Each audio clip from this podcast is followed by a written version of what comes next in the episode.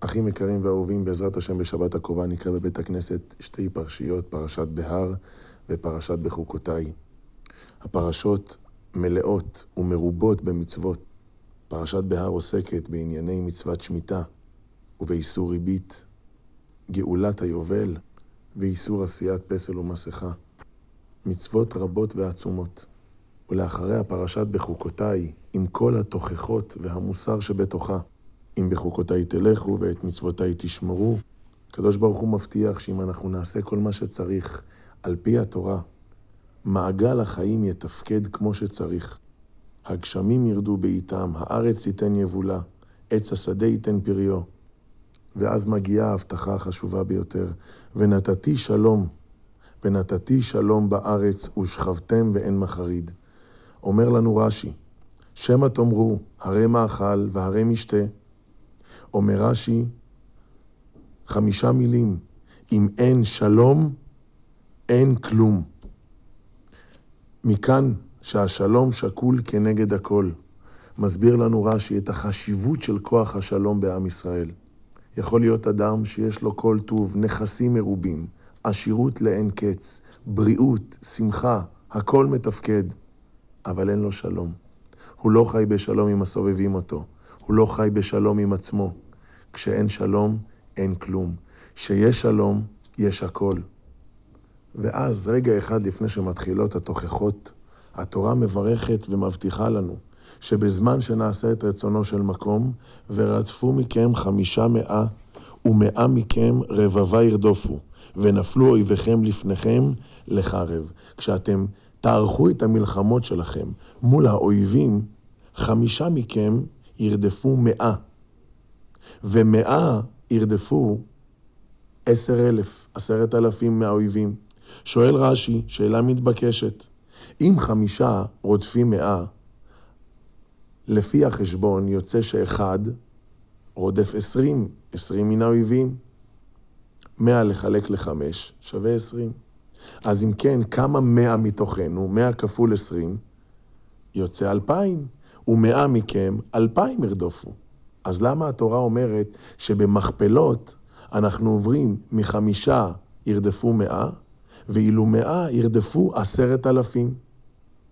על כך עונה לנו רש"י, אלא אינו דומה מועטין העושים את התורה, למרובים העושים את התורה. מהו הכוח האדיר, כוח הרבים? זאת אנחנו צריכים לדעת. לא דומה אדם שמתנהל כיחידי לאדם שבא עם כוח, כוח של רבים. בכל תחום בחיים, אדם שמגיע לקנות משהו, אם הוא רוצה לקנות מוצר אחד יחיד, יעלה לו בסכום מסוים. אם הוא יקנה אותו בכמות גדולה, לרבים, ודאי שהמחיר יוזל. וכן להפך, סנדלר, כמה מרוויח? פרוטות מעטות על תיקון של נעל. אבל אדם שיש לו מפעל לנעליים, מרוויח מיליונים. נבוא ונחשוב בעצמנו, אם זה הכוח של הרבים, מהו הכוח של זיכוי הרבים?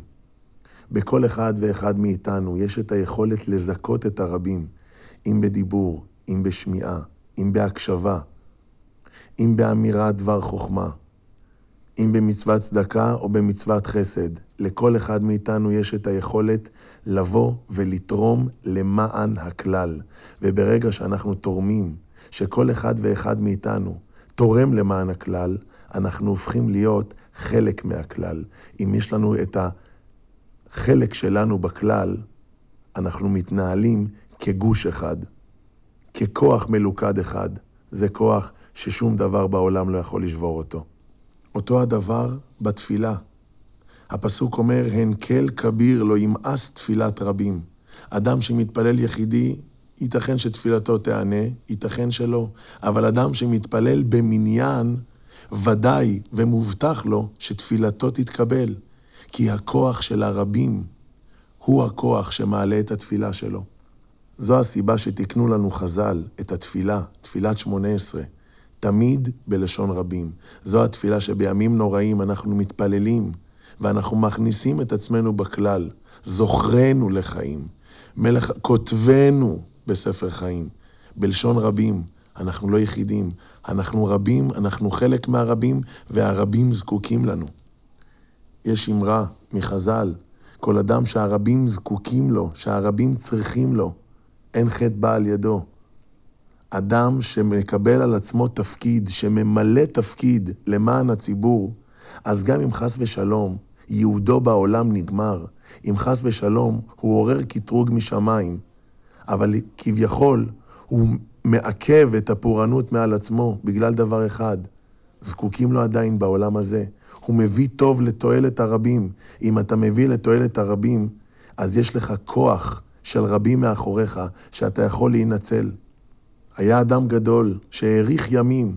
כששאלו אותו במה הארכת ימים, הוא אמר, תמיד מילאתי תפקיד ציבורי, וכשנגמר תפקיד אחד, מיד חיפשתי תפקיד אחר, אף פעם לא להישאר בלי תפקיד ציבורי, בלי היכולת לזכות ולחיות למען הרבים. כשרצה הקדוש ברוך הוא להחריב את סדום, אמר לאברהם אבינו שאם יש חמישים צדיקים, הוא לא יחריב את חמשת הערים של סדום וגלילותיה. שאל אותו אברהם אבינו על ארבעים, אמר לו אין ארבעים. שאל אותו על שלושים, על עשרים ועל עשר. נשאלת השאלה למה האריכות? הרי אברהם אבינו מבין שפר עיר, עשרה צדיקים, צריך עשרה צדיקים בשביל להציל עיר אחת. מהו המשא ומתן הזה בין אברהם אבינו לבין הקדוש ברוך הוא? זה לא בזאר, אלא זו התשובה. אברהם אבינו מבין שהכוח של חמישים להציל חמש הוא לא אותו כוח של עשרים להציל שתי ערים, והוא לא אותו כוח של עשרה להציל עיר אחת. כלומר, כוח של חמישים הוא במכפלות אחרות לגמרי, והוא זה שיכול להציל חמישים. לא מחייב שכוח של שלושים צדיקים להציל שלוש ערים. לכן כל פעם הוא בא ושואל מחדש. הגמרא במסכת קידושין אומרת שהספנים, אלה שעוברי הים באוניות, רובם חסידים. כך הגמרא בקידושין, דף פ"ב עמוד א' אומרת. מסביר רש"י שמה שהם פורשים למקום סכנה ותמיד ברעדה. כל הזמן הם חיים בין חיים למוות, הם לא יודעים מה יהיה איתם, תבוא סערה, לא תבוא סערה, יצליחו לשרוד את הים הגדול או לא. אם כן, נשאלת השאלה למה כשהם עולים לשמיים ויורדים בתאומות והספינה מחשבת להישבר, לא תחשב הזעקה שלהם לתפילת רבים? עונה הגמרא, כי גם הם נחשבים ליחידים. אף על פי שהם עשרות ומאות, וזועקים ומשווים, אבל כיוון שכל אחד חושב על עצמו, ומתפלל על עצמו, ומייחל להינצל לעצמו, זה לא תפילת רבים. זה ההוספה. תפילת רבים היא שכל אחד חושב על כולם. וזה מה שתוספות אומרים שמה, שאם אדם יחיד מתפלל על חולה שהתרפא ואומר בתוך שאר חולי ישראל, יש לתפילה שלו תפילת רבים. יש לתפילה שלו כוח ודין של תפילת רבים. אנחנו רואים שבעצם דבר אחד צריך להכתיב לנו, להכניס את עצמנו בתוך הכלל. השבוע שלחנו משלחת לבית של הרב חיות מניצולי הרוגי מירון באסון שקרה. משלחת עם קבלות טובות של עשרות ילדים שקיבלו על עצמם כל אחד ואחד מהם קבלה טובה לעילוי נשמת 45 ההרוגים הנפטרים, השם ישמור. וסיפר האבא של ידידיה חיות, הרב ששיקל את בנו ותלמידו באסון, שהוא התקשר במיוחד לאדמו"ר מתולדות אהרון, שבמתחם של חסידות תולדות אהרון, שם אירע האסון הכבד הזה. התקשר ואמר לאדמו"ר שהוא מנסה להשיג אותו כבר כמה וכמה ימים.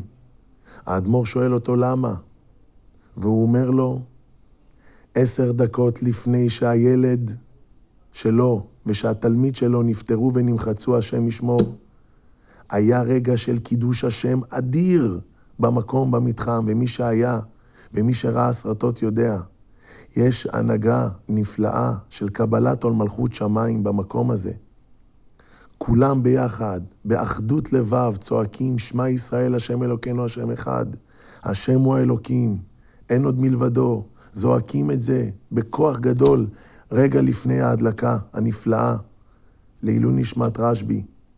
מתקשר הרב חיות ומודה לאדמו"ר ואומר לו, אני רוצה להודות לך, שהוא רוצה להודות לו על זה שכמה רגעים לפני כן הילד שלו והתלמיד שלו נלקחו לבית עולמם אחרי קבלת עול מלכות שמיים, לא בעשרה אנשים, לא בעשרים איש, בעשרות אלפי אנשים, שהכוח של זה הוא במכפלות נוראות, שכל אחד מכפיל את עצמו. והאדמו"ר והוא בוכים ביחד מהתרגשות עצומה, מהכוח הנפלא שזכו להם הקדושים הללו. אנחנו עוסקים בימים אלה במסכת יומא, בדף היומי. הגמרא בדף כ"ו, עמוד א', מביאה מחלוקת בין המשנה לבין שיטת רבי אליעזר בן יעקב. האם עושים את הפיס, במקדש היו עושים פיס, גורל, מי יעשה את, החלו... את החלוקה של עבודות המקדש באותו היום, ולכל עבודה ועבודה היה פיס, היה גורל בפני עצמו. אומרת הגמרא, שלפי המשנה שלנו, היה כהן אחד שהיה לוקח את האיברים של קורבן התמיד ומעלה אותם בכבש אל המזבח. והיה מגיע כהן אחר ומרים אותם עוד כמה סנטימטרים מהכבש של המזבח על המזבח עצמו. שואלת הגמרא, בשביל מה צריך? שאותו כהן יעשה כבר את כל העבודה. עונה הגמרא, ברוב עם הדרת מלך. כוח הרבים. זוהי ההדרה של המלך, של מלך מלכי המלכים. כמות של יהודים, לא רק באיכות, גם בכמות, זו החשיבות הגדולה.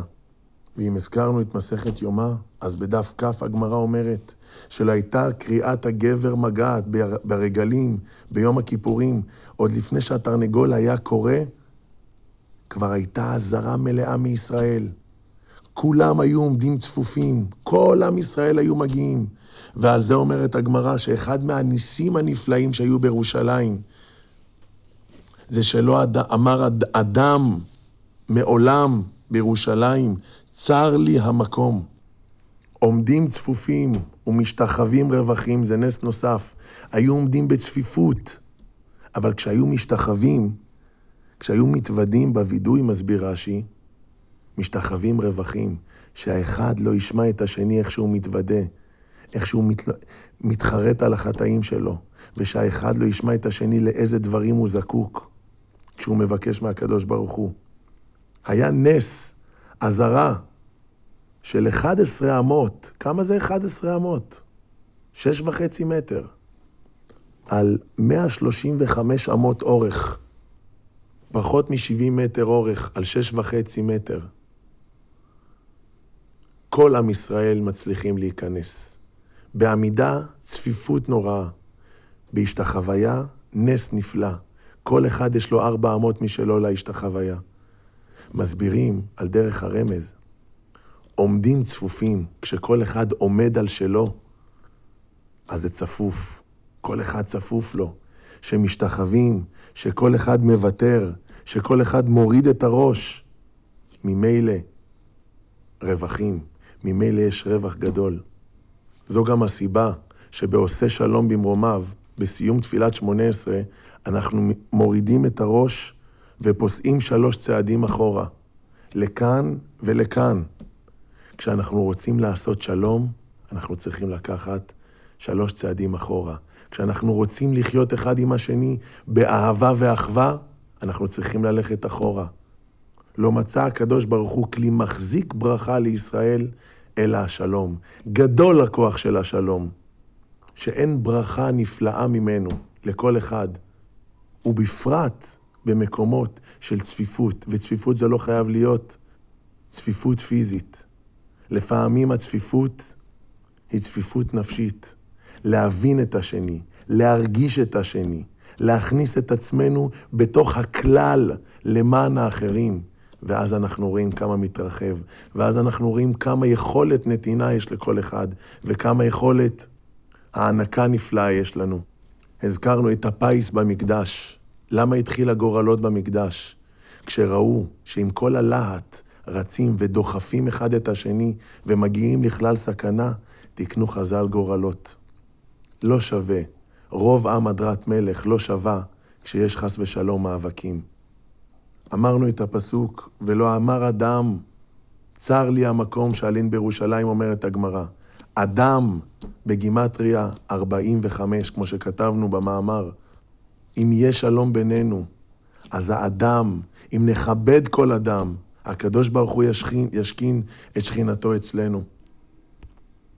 הפרשה עוסקת בתוכך, ויש עוד פרשה של בתוכך, פרשת דברים, בחומש דברים, כי תבוא, ומיד לאחריה פרשת ניצבים. אומרים חז"ל, למה נקרא אתם ניצבים היום כולכם, ששמעו עם ישראל את פרשת הקללות, כמו שיש בפרשה שלנו, השם ישמור. הוריקו פניהם של ישראל, נבהלו. מי יכול לעמוד בזה? אמר להם משה, אתם ניצבים היום כולכם. בזמן שאתם כולכם אגודה אחת. בנוהג שבעולם, אם נוטל אדם אגודה של קנים, שמא יכול לשוברם בבת אחת, ואילו נוטל אחד-אחד, אפילו תינוק משברם. כוח הרבים, כוח השלום.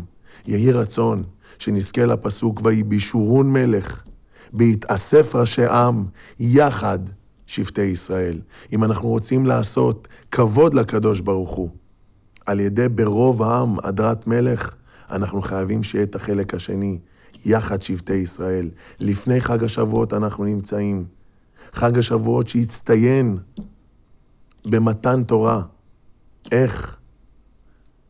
וייחן שם ישראל נגד ההר, כאיש אחד בלב אחד. יהי רצון שנכניס את עצמנו למען הכלל, נזכה לכוח הרבים, וממילא נזכה לכוח השלום. שבת שלום ומבורך.